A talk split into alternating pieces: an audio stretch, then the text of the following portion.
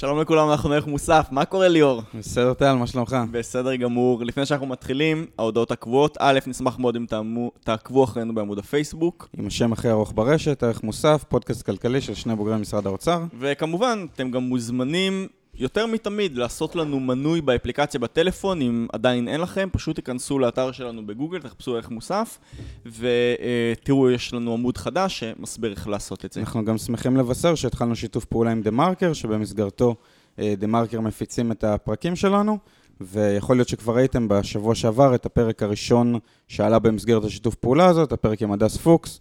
ששאל למה גברים מרוויחים יותר מנשים. כן, אז אם תראו אותנו בעמוד הבית של דה מרקר, אז תדעו שזה אנחנו. כן. נהדר, בוא נתחיל. יאללה.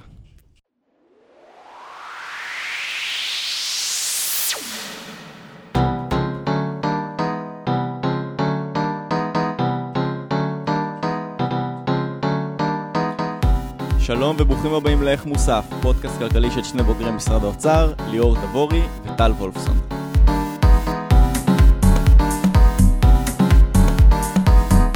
היי ליאור. היי טל. מה קורה? בסדר גמור, מה איתך? טוב, איך הולך אצלך? סבבה, יום uh, ארוך, התחלתי את הבוקר בנסיעה לצפון. כן, הייתה לך איזה הרצאה? הרצאה, כן, במסגרת האדסטארט של נועה תנוע, אני נתתי הרצאה. באיזה נושא? Uh, על שוק העבודה. אוקיי. נתתי כבר כמה הרצאות כאלה בחודש ליאור האחרון. ליאור מרצה מעולה, תדעו לכם, מי שרוצה להזמין אותו, זה כדאי. תודה רבה. אוקיי, uh, נגיד שלום לאורח שלנו, אריאל קרלינסקי. אהלן אהלן. מה נשמע? בסדר גמור. היום נדבר איתך על המהפכה התעשייתית, ובכלל ניתן איזה צוהר לעולם הזה שנקרא היסטוריה כלכלית. כלכלית. אה, וננסה גם להבין מה אנחנו יכולים ללמוד מזה לגבי המדיניות הכלכלית הנוכחית של מדינת ישראל, איך אפשר לשפר אותה בראי של ההיסטוריה הכלכלית. נראה לי שזה ממש ממש חשוב מה שאמרת עכשיו, כי באמת, גם דיברנו על זה לפני הפרק, כל הפרקים שלנו עד היום זה פרקים שבאיזשהו שלב בטוח עשו עליהם דיון במשרד האוצר, נכון? על שוק העבודה ועל שוק הדיור ועל חקלאות ועל החרדים ועל אי שוויון, נכון? אבל לא נראה לי שאי פעם שר האוצר או מנכ"ל האוצר כינס אצלו דיון בנושא המהפכה התעשייתית או היסטוריה כלכלית. אני אגיד יותר מזה, כשיצאנו לדרך והתחלנו לחשוב איך אנחנו מכינים בכלל פרק של, של פודקאסט, אז הרעיון שתמיד היה לנו בראש זה שאנחנו מכינים אה, נייר עבודה, כמו שהיינו מכינים במשרד האוצר לבוסים שלנו ולשר האוצר, אה, בצורה שמנסה להנגיש למי שחדש בתפקיד את הנושאים האלה. אז באמת, כמו שאמרת, על שוק העבודה נניח, אני חושב שאפשר שר אוצר חדש שנכנס לתפקיד יכול לשמוע את זה וללמוד מזה הרבה, אבל הפרק הזה נשאלת השאלה מה הייחוד שלנו, הרי אנחנו לא הולכים ללמד היסטוריה כלכלית את המאזינים ואת שר האוצר בתקווה. זאת אומרת, כמובן שזה נושא אינטלקטואלי גרדה ומעניין ומסקרן, אבל אנחנו בסוף רוצים, רוצים להיות עם הרגליים על הקרקע, כן. טוב, אז, אה, אז בואו נציג את אריאל. מה שלומך? אני בסדר גמור. באת מירושלים, נכון? כל הדרך. יופי. כן. איפה אתה לומד? אני מסטרנט בתואר השני המחקרי בכלכלה באוניברסיטה העברית. ואיפה אתה עובד? ואני עובד כחוקר בפורום קהלת לכלכלה. פורום קהלת זה הפורום שעומד בראשו דוקטור מיכאל שראל, שהיה כלכלן ראשי באוצר, שגם הוא היה הבוס שלי, וגם אירחנו אותו בפרק 6 לדעתי. אמ, אז ככה שכל הקצוות נסגרים, ואתה מתעניין בהיסטוריה או בכלכלה, או בשני מה שנקרא היסטוריה כלכלית? אני מתעניין גם וגם וגם. אני הייתי, מה שנקרא, חנון היסטוריה כבר מגיל מאוד צעיר, הייתי קורא אנציקלופדיות אה, לפני שזה היה מאוד נוח לעשות את זה בוויקיפדיה, על אירועים היסטוריים, על אנשים היסטוריים. הנושא המקצועי שבחרתי לעצמי כשהלכתי לאוניבר... לאוניברסיטה היה כלכלה. אבל היסטוריה נשאר באמת כתחביב מאוד חזק אצלי, נדמה לי שבאוניברסיטה יש רק קורס אחד על היסטוריה כלכלית, נכון? של פרופסור נתן זוסמן, הוא גם היום מנהל חטיבת מחקר בבנק ישראל. אה, ככה ש... זה לא תחום שהרבה כלכלנים עוסקים בו, זה נחשב די אה, אזוטרי. כן, זה תחום קצת, אה, קצת נישתי, אבל אני... זאת אומרת, מאוד חשוב, אבל הכוונה, רוב הכלכלנים עוסקים במקרו, במיקרו, נכון? פחות ב... או אקונומטריקה, פחות בהיסטוריה כלכלית. כן, היסטוריה כלכלית זה תחום כזה שבו אתה יכול לעשות גם מיקרו וגם מקרו וגם אקונומטריקה, אבל הוא לא אחד מהתחומים שכלכלה מופרדת אליהם. אני אישית מאוד שמחתי לגלות על היסטוריה כלכלית, כי תמיד, חש... תמיד היה לי קצת עצוב שאני קצת זונח את ההיסטוריה ולא עושה איתה משהו, ואז כשלקחתי באמת את הקורס הזה עם נתן זוסמן, וחבר טוב שלי גם הציג אותי לאגודה הישראלית להיסטוריה כלכלית, שאני חבר בה היום, וכולכם מוזמנים לעשות לייק, זה, זה מאוד שימח אותי, כי זה באמת שילב באמת את שני הדברים שאני הכי אוהב, שזה היסטוריה וכלכלה. אוקיי, okay, אז תכף אנחנו נרצה שאתה תפרט לנו קצת יותר מה זה בדיוק היסטוריה כלכלית, אבל ליאור, אני רוצה שאנחנו כולנו ננסה לחשוב ביחד מה המטרות של הפרק הזה, זאת אומרת, מה אנחנו רוצים לחלץ מהפרק הזה ולמה הוא נורא חשוב. אוקיי, okay, אז אני חושב שדבר ראשון אמרנו, אה, המהפכה התעשייתית אה, והיסטוריה כלכלית, זה, זה פשוט נקודה מעניינת, כאילו זה משהו שאינטלקטואלית אנחנו רוצים להכיר, להבין, איך קרה, מתי קרה, ו...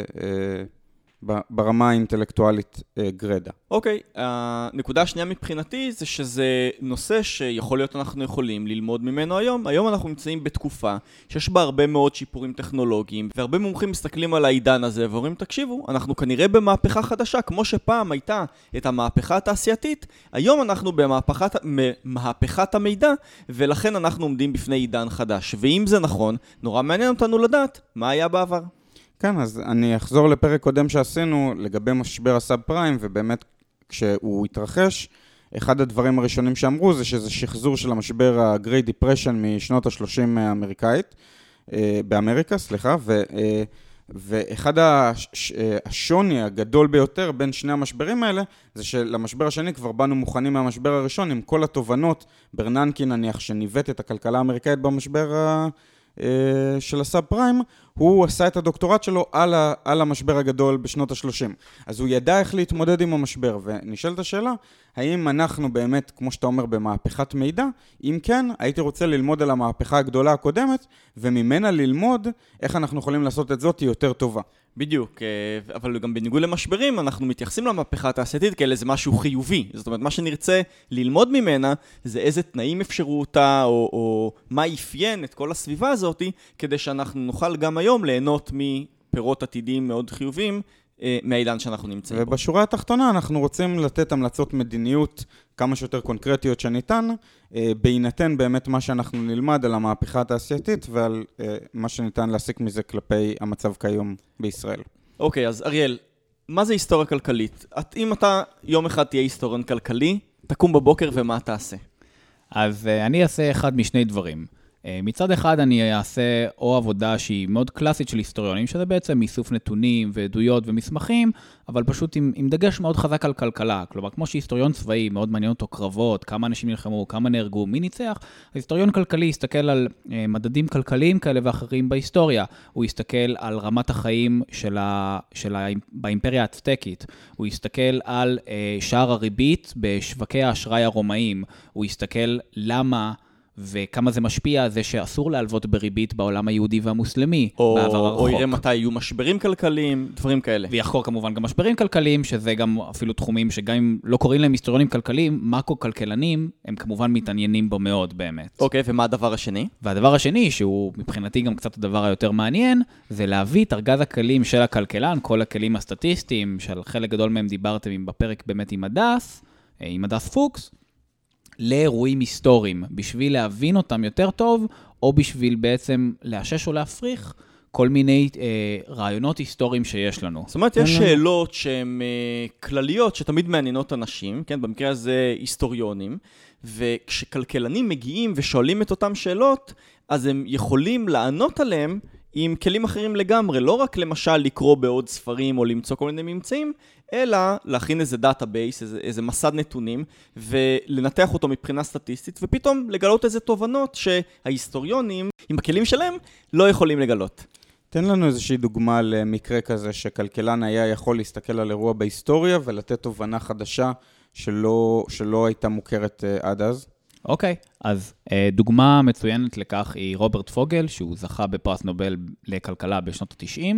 אז השאלה שהוא בא לענות עליה היא מה הייתה תרומת הרכבות לפיתוח והתיעוש והשגשוג של ארצות הברית. אנחנו כול... בעצם יודעים שהמערב הפרוע אה, צמח בזכות אה, הנחת מסילות הברזל אל המערב והנהירה הגדולה של אנשים לשם בעקבות הזהב וכולי. בעצם הרכבת הייתה הגורם העיקרי שאפשר את התפתחות המערב הפרוע. זה מה שאני יודע. בדיוק, הרכבת, אה, כשאנחנו לומדים היסטוריה או רואים כל מיני סרטים על התקופה, אנחנו חושבים עליה כאיזשהו חלק מקונן כזה באתוס האמריקאי. הרכבת אה, מפריחה את השממה ומפתחת את כל האזורים. זה למעשה גם איזושהי... איזשהו רעיון שקיים עד היום אצל אה, קובעי מדיניות ישראלית. נכון, שעושים את הרכבת לעפולה או לכרמיאל, או... רוצים לקריית שמונה, רוצים לאילת. או לאילת, אז כן. כן, אז זה יפריח את השממה, זה יגרום לזינוק אה, כלכלי מאוד מאוד משמעותי.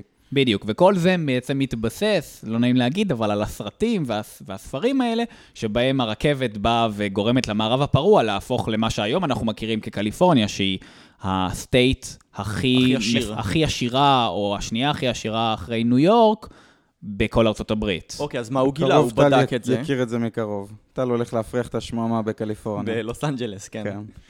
סנטה אה, מוניקה, על הים. כן. בדיוק. אז מה הוא גילה?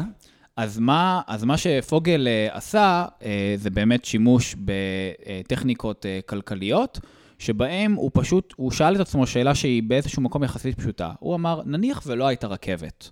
בוא נחשוב איך ארצות הברית הייתה נראית ללא רכבת. עכשיו, מה זה אומר ללא רכבת? זה לא שאף אחד לא זז ממקום למקום או אף אחד לא מעביר סחורות, זה שיש דרכים אלטרנטיביות לעשות את זה. בתור כלכלנים, אנחנו כל הזמן חושבים על עלות אלטרנטיבית או דרכים אלטרנטיביות. אז בארצות הברית, זאת מדינה גם גדולה, יש נהרות, יש תעלות, אה, יש כיכרות, יש הרבה מאוד דרכים יש להעביר כלי סחורה ואנשים. תעבורה אלטרנטיביים. בדיוק. ובהינתן כלי הת- התעבורה האלטרנטיביים, אז מה ההבדל בין מצב עולם א' למצב עולם ב'? קטן. מסתבר שבעצם קטן. כלומר, הרכבת היא לא הייתה איזשהו שינוי מהותי וגדול בכלכלה האמריקאית, ובעצם, גם אם נניח ולא הייתה רכבת, סביר להניח שארה"ב של היום הייתה נראית מאוד מאוד דומה, וגם ארצות... השממה הייתה מופרכת גם ללא הרכבת. אוקיי, אז אני רוצה רגע לסכם, לעשות איזה סיכום ביניים למה שעשינו עד עכשיו. אמרנו שאנחנו רוצים בפרק הזה לדבר על, המהפ... על המהפכה התעשייתית, שתכף נדבר עליה, אבל היא בעצם סוג של חלק קטן או איזה ענף מכל מה שאנחנו קוראים לו היסטוריה כלכלית, ואמרנו שהיסטוריונים כלכליים עושים שני דברים. קודם כל, הם מתעניינים באירועים היסטוריים, פשוט שיש להם פן כלכלי, ריבית, הלוואות, משברים וכולי. ודבר שני, הם יודעים לשאול או לתת תשובות לאירועים היסטוריים, פשוט עם הכלים הכלכליים. ואז אנחנו מוצאים תשובות שהן הרבה פעמים אולי לא אינטואיטיביות, אבל יכול להיות שיש בהן לא פחות אמת. אה, בואו נדבר על המהפכה התעשייתית. למה דווקא שם? יש כל כך הרבה דברים, למה חשוב להתמקד רק בזה? אז המהפכה התעשייתית היא מהנושאים האלה שהיסטוריונים כלכליים וכלכלנים באופן כללי מזהים בעצם כ... כתחילת העולם המודרני הרבה יותר מכל אירוע אחר. אה, כלומר, אנחנו חושבים שזה האירוע המשמעותי ביותר בתולדות המין האנושי. הרבה יותר מהכרזת העצמאות של ארה"ב, או מהמגנה קארטה, או מהאימפריה הרומאית. זה בעצם האירוע שמעצב את העולם עד היום. למה? ת, ת, תדבר איתי בפרמטרים, על, על איזה מטריקות אתה מסתכל שאתה אומר העולם אחרי המהפכה התעשייתית ולפני המהפכה התעשייתית הם שונים.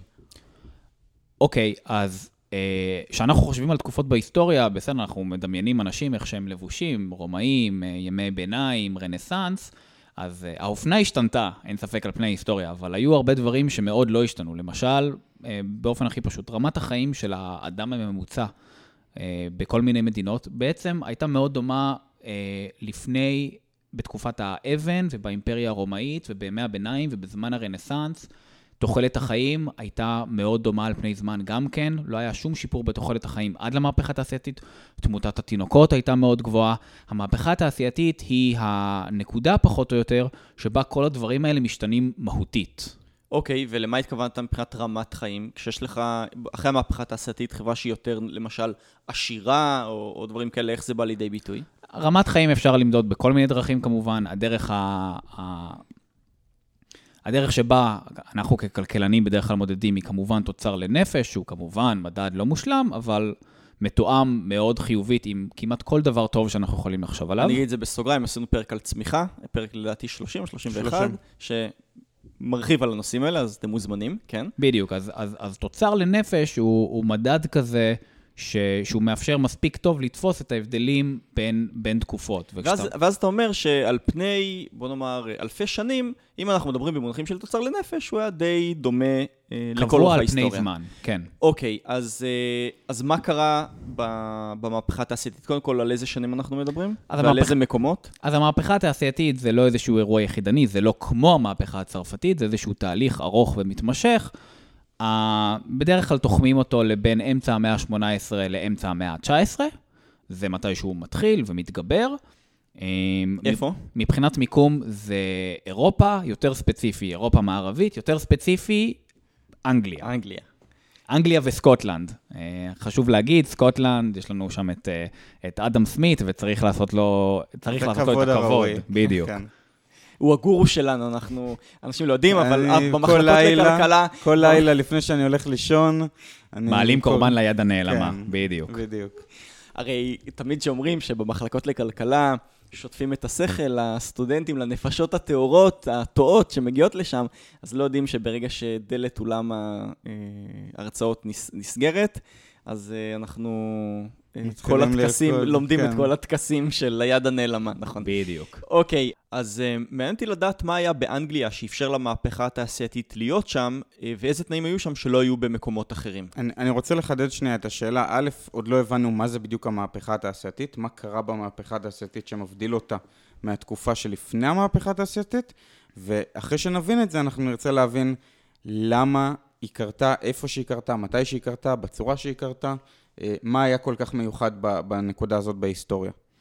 אז בשביל להבין את המהפכה התעשייתית, חשוב בעצם להבין את העולם שלפני המהפכה התעשייתית. אז דיברנו שהתוצר לנפש היה מאוד דומה, ותמותת התינוקות גבוהה, ותוחלת החיים נמוכה, אבל זה הכל בעצם עניין של תוצאות באיזשהו מקום. השאלה היא, למה זה היה ככה? עכשיו, זה היה ככה כי האנושות הייתה אה, שרויה במה שנקרא אה, מלכודת מלטוסיאנית, אה, שזה מצב שבו יש שיפור טכנולוגי כלשהו, כן? כלומר, אנשים המציאו דברים גם לפני המהפכה התעשייתית, טכנולוגיות השתפ- השתפרו, אנשים גידלו יותר חיטה, אבל הגידול הזה גורם לזה שפשוט אה, אנשים מולידים יותר תינוקות, ואנשים גם פחות מתים, כי הם מצליחים לאכול. וה... אז הקצב של האוכלוסייה בעצם מדביק את הקצב של השיפור הטכנולוגי, ככה שברמת התוצר לנפש אנחנו חוזרים לאותה נקודה, בעצם איזושהי מלכודת כזאת, אפשר לחשוב על, על כדור שתקוע בין שתי גבעות, ואנחנו לא מצליחים לגלגל אותו מספיק גבוה במעלה הגבעה, אז הוא תמיד חוזר לאותה נקודה בדיוק. בתחתית הגבעה. אנחנו, אנחנו לא יוצאים בעצם מהעמק, גם אם אתה נותן דחיפה מאוד מאוד חזקה, אז אולי אתה תעבור את הגבעה, אבל ת, תגיע לעמק, אבל זה עמק אחר, והוא עדיין באותה רמה. כלומר, יש לנו הרי את, ה, את המונה והמכנה, יש לנו תוצר ומספר נפשות. התוצר יכול לגדול, אבל מספר הנפשות יגדל ככה, שבסופו של דבר התוצר לנפש יישאר בעצם קבוע. אני לא יכול שלא להימנע מלהזכיר את מה שקורה עם החברה החרדית בישראל, ואנחנו תמיד מזכירים את זה, אה, ומזכירים את הכוח של הדמוגרפיה בקביעה של רמת החיים באופן כללי במשק. אה, יש דיון למשל נורא מעניין, לדעתי הוא גם נורא חשוב, על עד כמה השינויים בחברה החרדית הם אה, משמעותיים, ואז הרבה פעמים אומרים, תראו, מספר הסטודנטים החרדים גדל למשל מ-5,000 ל-10,000 סטודנטים בשנה, וזה עוד לפני שאני מדבר על זה שיותר מ-60% מהגברים החרדים בכלל לא מסיים את הלימודים האקדמיים.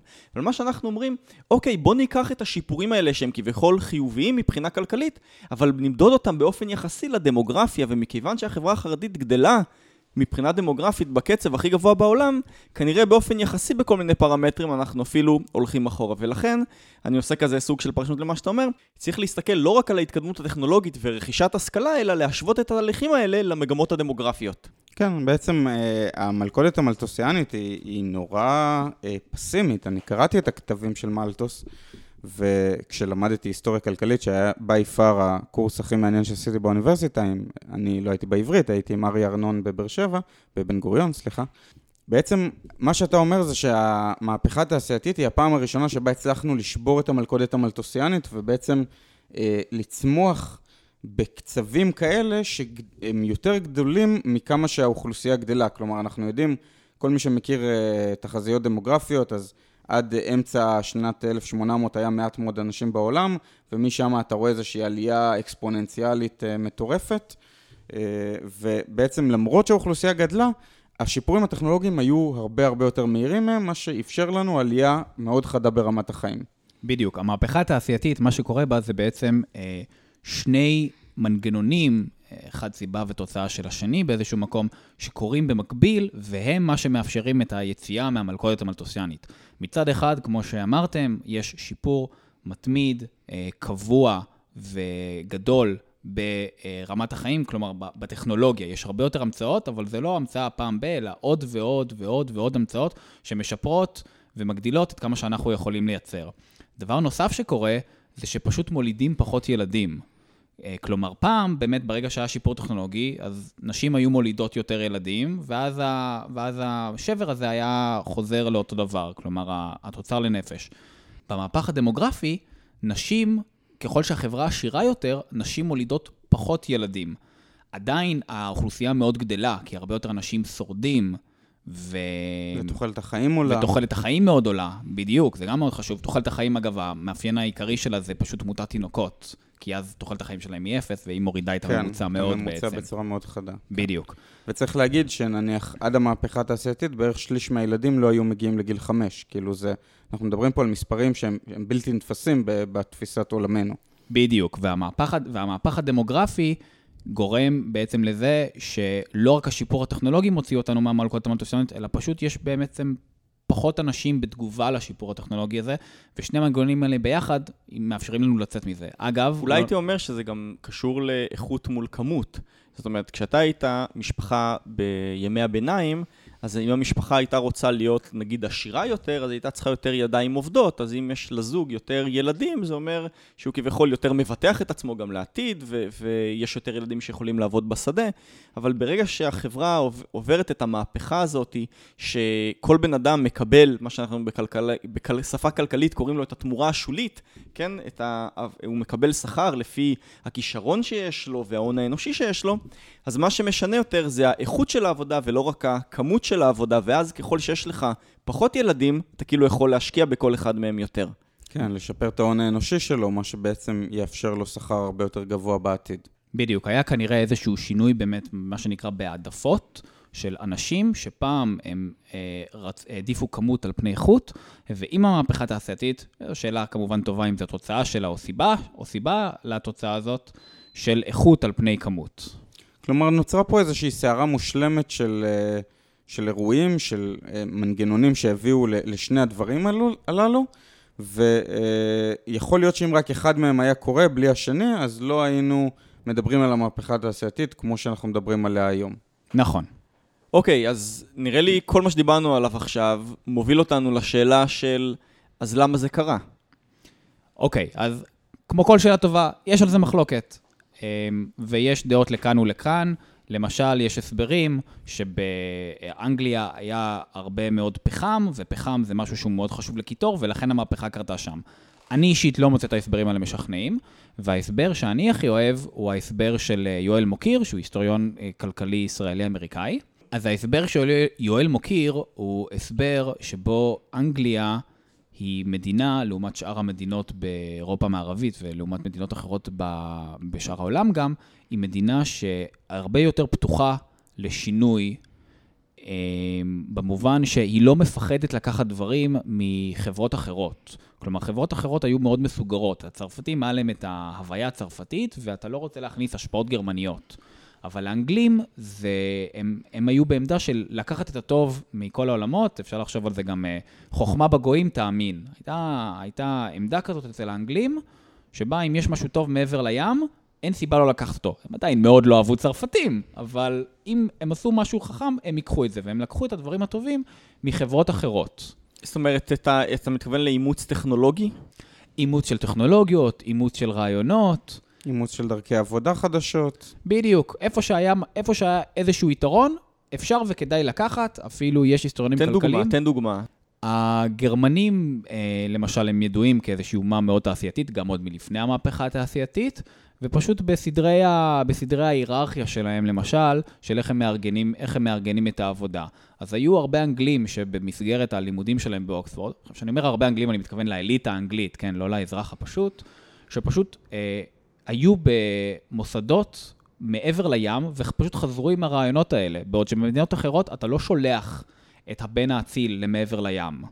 אוקיי, okay, אבל, אבל אני חשבתי שאתה תגיד את זה מכיוון אחר, שיכול להיות שאני ממציא עכשיו איזו המצאה חדשה, בסדר? אה, לא יודע איך להדפיס ספרים. ואם הייתי עושה את זה בגרמניה או בצרפת, היו לי כל מיני מחסומים, ובאנגליה איכשהו כן יכולתי לעשות את זה. זהו, זה גם. הסיבות, יש, יש, יש כמובן הרבה סיבות, כולן באיזשהו מקום תרבותיות, נקרא לזה ככה, אבל הסיבה השנייה זה באמת היכולת של, או חוסר היכולת של גופים מסוימים לחסום שינוי. באנגליה, בניגוד למדינות אחרות באירופה, הגילדות המקצועיות, מה שנגיד היום מקביל לכזה לשכות המסחר, ארגוני עובדים וכדומה אצלנו בארץ, היה להם הרבה פחות כוח לחסום שינוי. למשל, בצרפת באמת, אם היית ממציא מכונה חדשה שהורגת כותנה, אז פשוט הגילדת הורגי הכותנה, שהיו עושים את זה ידנית, היו פונים לפריז ואומרים, טל פוגע לנו בפרנסה, אנחנו לא יכולים לאפשר לזה לקרות, והממשל פשוט היה בא ומחרים לך את המכונה. ובאנגליה, זה נכון שהיו הרבה התנגדויות לכל הדברים האלה, ואנשים ניסו להילחם במכונות, אבל הממשל, ככוח, בעצם עזר לשינויים האלה בזה שהוא פשוט לא מנע אותם. איך אתה מסביר את זה? מה, הם למדו את חוקי הכלכלה והבינו שככה צריך לפעול? לא נראה לי. האמת שההסברים לזה הם, הם מאוד מעניינים, וגם הם כמובן אה, הולכים אחורה הרבה. לאנגליה יש למשל את ה... אנגליה באופן uh, ספציפי, לעומת שאר המדינות האירופאיות, היה שם איזושהי מסורת קצת יותר ארוכה של איזושהי חירות, חירות פרט, um, שבה המלך הוא לא איזשהו שליט כל יכול, וגם יש איזשהו ביזור פוליטי בתוך אנגליה, שגורם לזה שאם אתה ממציא במחוז יורקשר, אבל הרוזן שלך אה, הוא בכיס של הגילדה, אתה פשוט עובר למחוז אחר, ושם הברון כן מגן עליך. זאת אומרת, מסורת באופן כללי שמכבדת יותר את חירות הפרט, ועל ידי כך גם לא מונעת שיפורים טכנולוגיים. בדיוק, ויכול להיות שזה גם סיבות שהן קצת אה, יותר, קצת פחות אה, נעלות נקרא לזה, פשוט התפתח באנגליה איזשהו מבנה מוסדי שבו הגילדות האלה הן פשוט הרבה יותר חלשות. יש לי דרך אחרת להציג את זה, אולי אנחנו לא יודעים מה היה בדיוק בראש של האנשים שהיו שם, אנחנו פשוט יודעים שיש כאן שתי תופעות היסטוריות או שני מהלכים, מה שקרה באנגליה ומה שהיה בצרפת, ועכשיו, אחרי 200 שנה, אנחנו יכולים להסתכל לאחורה ולהבין מה קרה בכל אחת מהמדינות,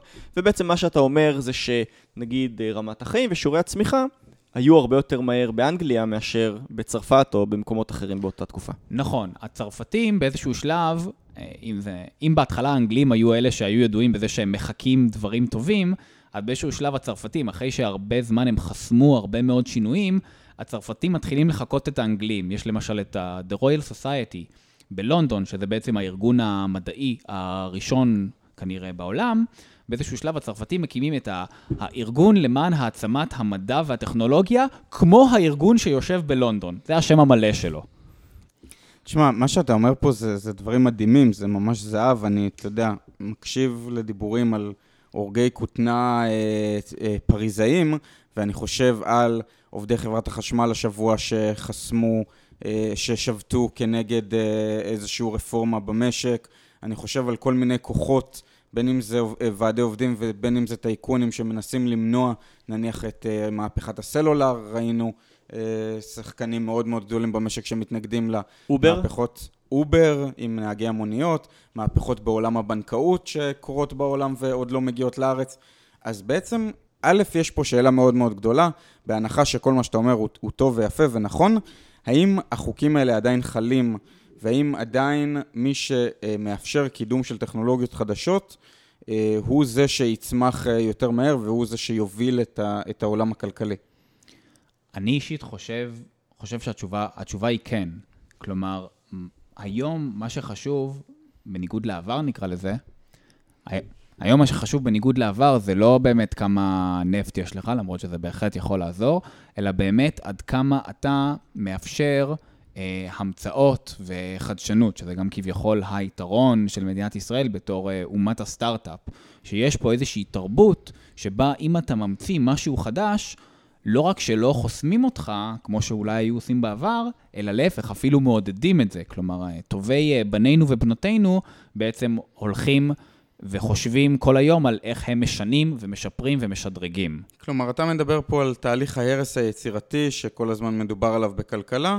ואתה אומר, אנחנו צריכים לחשוב איך כ- כמדינה, כמוסדות, אנחנו, אם אנחנו רוצים לצמוח צמיחה כלכלית כמה שיותר uh, גבוהה, אנחנו צריכים לחשוב איך אנחנו מאפשרים להרס היצירתי הזה uh, להתקיים כמה שיותר. חד משמעית. עכשיו... אני, רוצה, אני רוצה אבל שאת הדיון על המדיניות אולי נפתח בסוף, כי אנחנו עדיין מבחינתי בצורת המחשבה או במהלך של איזה תנאים אפשרו את המהפכה התעשייתית באנגליה במאה ה-18-19 ולא במקומות אחרים. ואמרת שדבר, אה, סיבה אחת זה פתיחות לשינויים טכנולוגיים, ואיזה סיבה נוספת יש? אז אה, סיבה נוספת שאני גם מוצא אותה מאוד מעניינת, לאחרונה גם תרגמתי מאמר של יואל מוקיר על הנושא, שמופיע באתר של האגודה הישראלית. ניתן את הלינק, ניתן את הלינק להכל, כן. תודה רבה.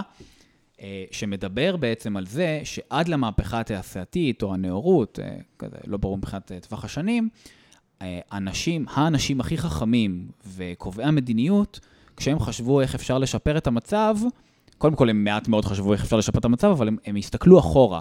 כלומר, הם חשבו שהתשובה לזה נמצאת אצל אבות אבותיהם. זה נמצא או בכתבי הקודש, או אצל אריסטו ואפלטון. אנחנו מכירים את זה גם מהיהדות, חכמינו זיכרונם לברכה.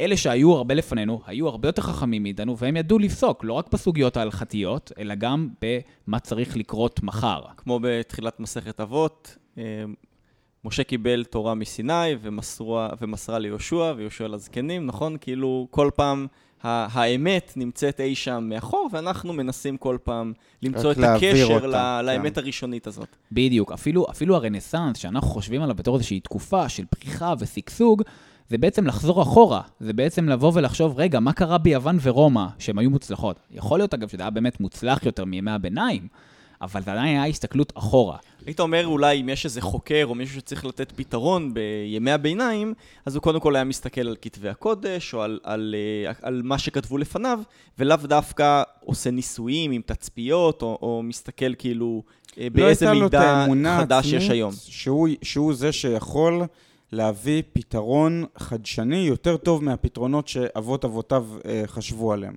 בדיוק, המהפכה התעשייתית... היא, שוב, קצת לפני, קצת אחרי, תוך כדי, היא בעצם תקופה כזו שבה אנשים מתחילים להאמין בעצמם שהם יכולים להיות יותר טובים מאבות אבותיהם, ושבאמת התשוב, לא כל התשובות נמצאות באמת בתנ"ך או אצל אפלטון, אלא יכול באמת שצריך אפילו לעשות איזשהו ניסוי, ומתחילים להתכתב אחד עם השני וליצור אה, בעצם את כתבי העת הראשונים ואת, אה, ואת מה שאנחנו היום מכירים כשיטה המדעית. הבנתי, אבל נראה לי גם שהסיבה השנייה...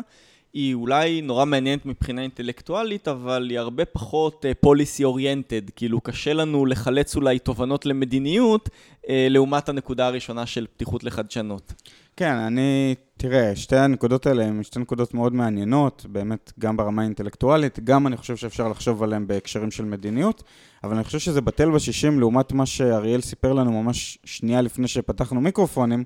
וזה שיש איזושהי אמונה, מחשבה, אגדה אורבנית, אני לא יודע איך לקרוא לזה, שבעצם אחת הסיבות העיקריות שהמהפכה התעשייתית קרתה מתי שהיא קרתה, שאנשים הפחיתו בצריכת האלכוהול שלהם, הבירה ספציפית, ועברו לצריכה של, של קפה. אני אמרתי את זה נכון? כן, אה, אפשר לחשוב על זה באופן מאוד פשוט. כל מי שאי פעם שתה פה אלכוהול או וקפאין מכיר. כשאתה שותה אלכוהול אתה נהיה בעיקר קצת ישנוני כזה, וכשאתה שותה קפאין אתה נהיה אתה, זה ממריץ אותך, זה סוג, זה סוג של סם, והוא ממריץ, ובשביל להמציא דברים ולחשוב קדימה כל הזמן מהר, אתה צריך לא להיות ישנוני, אתה צריך להיות מאוד מובן. עכשיו אתה אומר לנו זה מאוחר כן, מדי, אנחנו בפרק 35. אחרי 35 בירות. כן, אבל דווקא, אני לא יודע, כאילו, חלק מהרעיונות הכי טובים שלי באים לי על, על כוס בירה, כאילו, אני... קצת uh, אתה מערער לי פה סדרי עולם, אז אני רוצה להיות בטוח שאתה מבוסס uh, מדעית בצורה מאוד טובה בהקשר הזה. מוזיקה מאוד טובה גם מגיעה מקנאביס, ובכל זאת לא הייתי חושב שבשביל ללמוד עכשיו לאיזשהו מבחן, או לפתור איזושהי משוואה, או לבנות מחשב, כדאי שתעשן משהו. כן, גם LSD, כל תקופת uh, שנות ה-60. Uh... לא בטוח שזה המלצת מדיניות שתצא מהפרק הזה. אוקיי, okay, אני רוצה רגע לכנס אתכם ו- ולחזור למהלך של הפרק. דיברנו על זה שהתחלנו עם מה זה היסטוריה כלכלית, והבנו מה היסטוריונים כלכליים עושים. התמקדנו אחרי זה במהפכה התעשייתית, שאנחנו רואים שמבחינה כלכלית בעצם הרבה מאוד תופעות ורמת החיים של האדם הממוצע, בייחוד בעולם המערבי, אבל לא רק, הלכה ועלתה מאוד. וניסינו גם להבין איזה תנאים אפשרו את המהפכה התעשייתית, ואמרנו שיש שני דברים מרכזיים, חוץ מהבירות ליאור, תסלח לי. בסדר. אמ, אחד, זה פתיחות לחדשנות, ושתיים, זה הסתכלות על ההווה ועל העתיד, ולאו דווקא התעלות בעבר. גם הייתי, את הפתיחות לחדשנות הייתי מחלק לשתיים, זה פתיחות מחשבתית וזה גם חוסר יכולת מוסדית של הגילדות שהיו בצרפת, בעצם למנוע את, ה, את אותו פתיחות מחשבתית. נכון מאוד. ועכשיו נראה לי, אה, לקראת סוף הפרק, מה שמעניין לעשות זה להסתכל יותר על ההווה.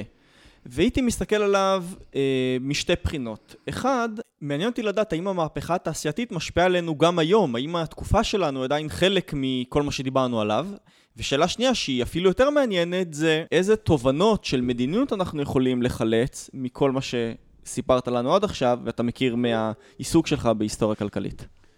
אז ההווה, אין שום ספק שהיום אנחנו חיים ב, עדיין בעידן, בעידן התעשייתי. השאלה היא באמת האם אנחנו לקראת, או ממש קצת אחרי, המהפכה, נקרא לזה נגיד הדיגיטלית, או, מהפכה, או מהפכת המידע.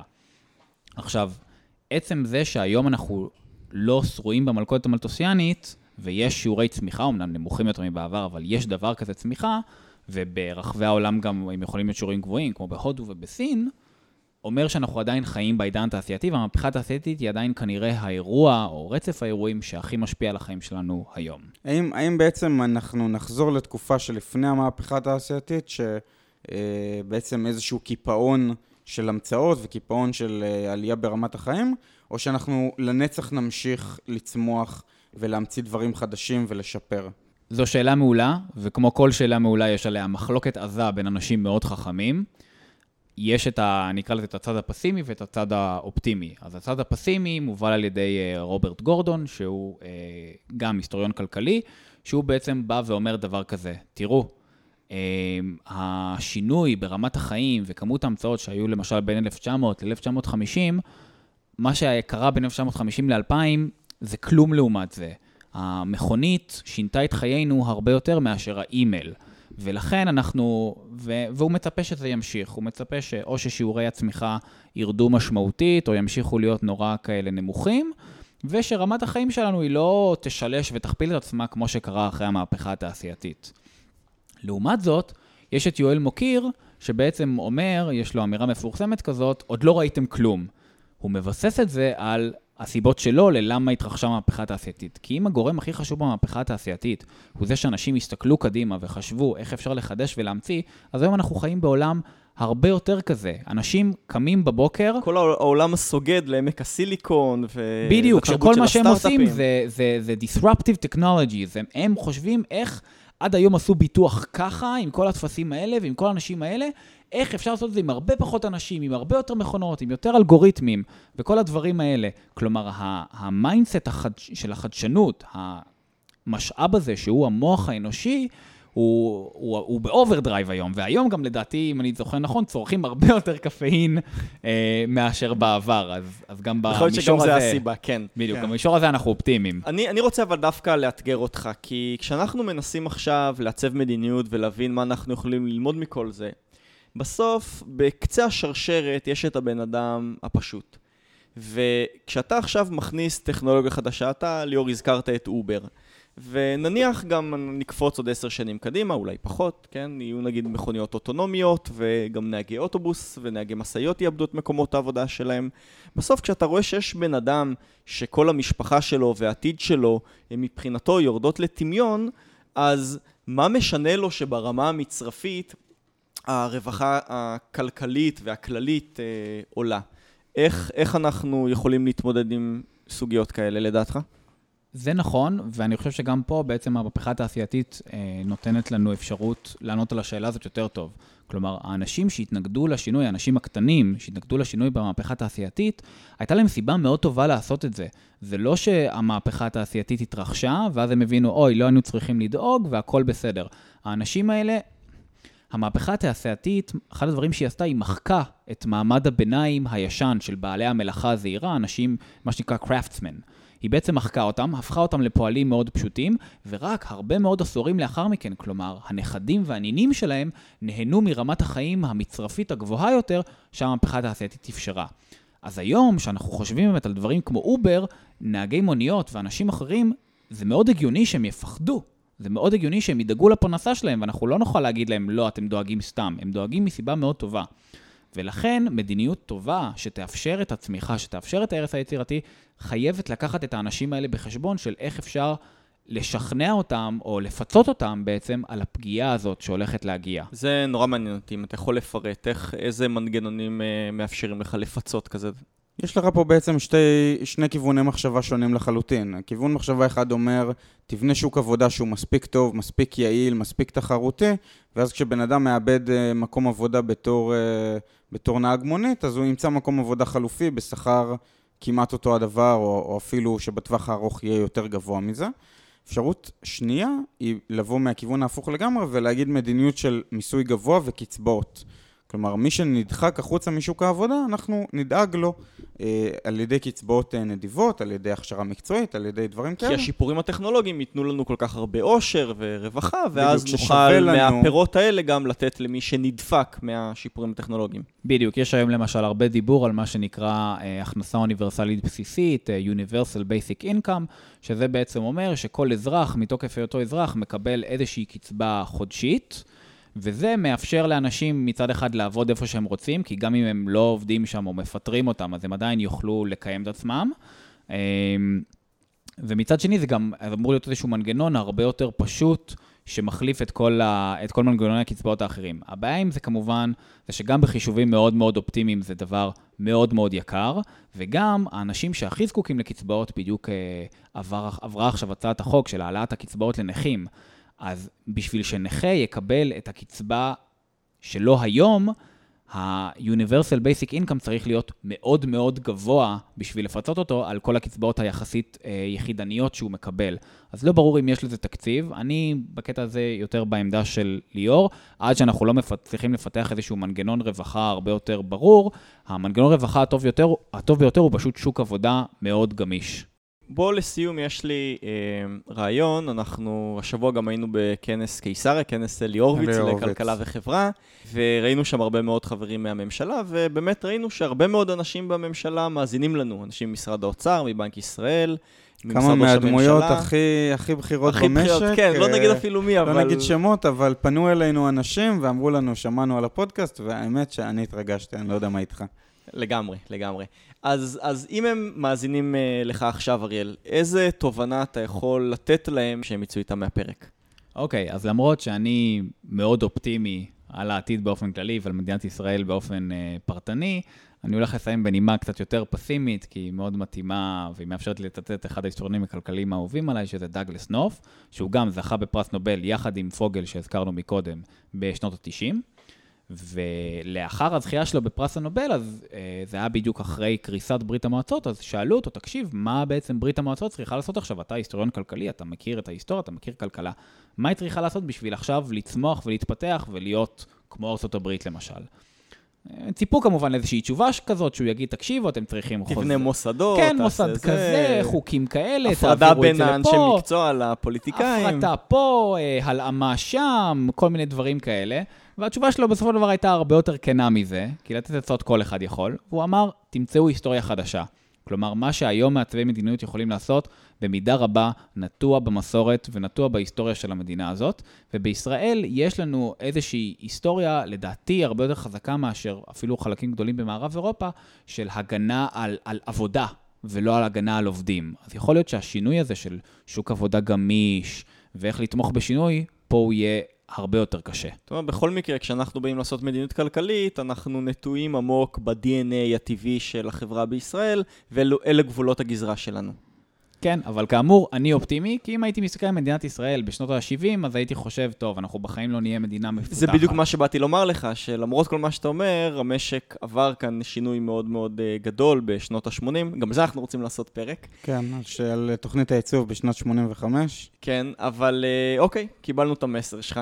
אני עוד זוכר אותה, את תוכנית הייצוב של 85, הייתי בן חצי שנה, כן, וזה ממש טלטל את החיים. שלי. אני לא יודע. ישנתי כל הלילה. וכבר אז השקל החדש הרעיד את עולמך. כן, לחלוטין.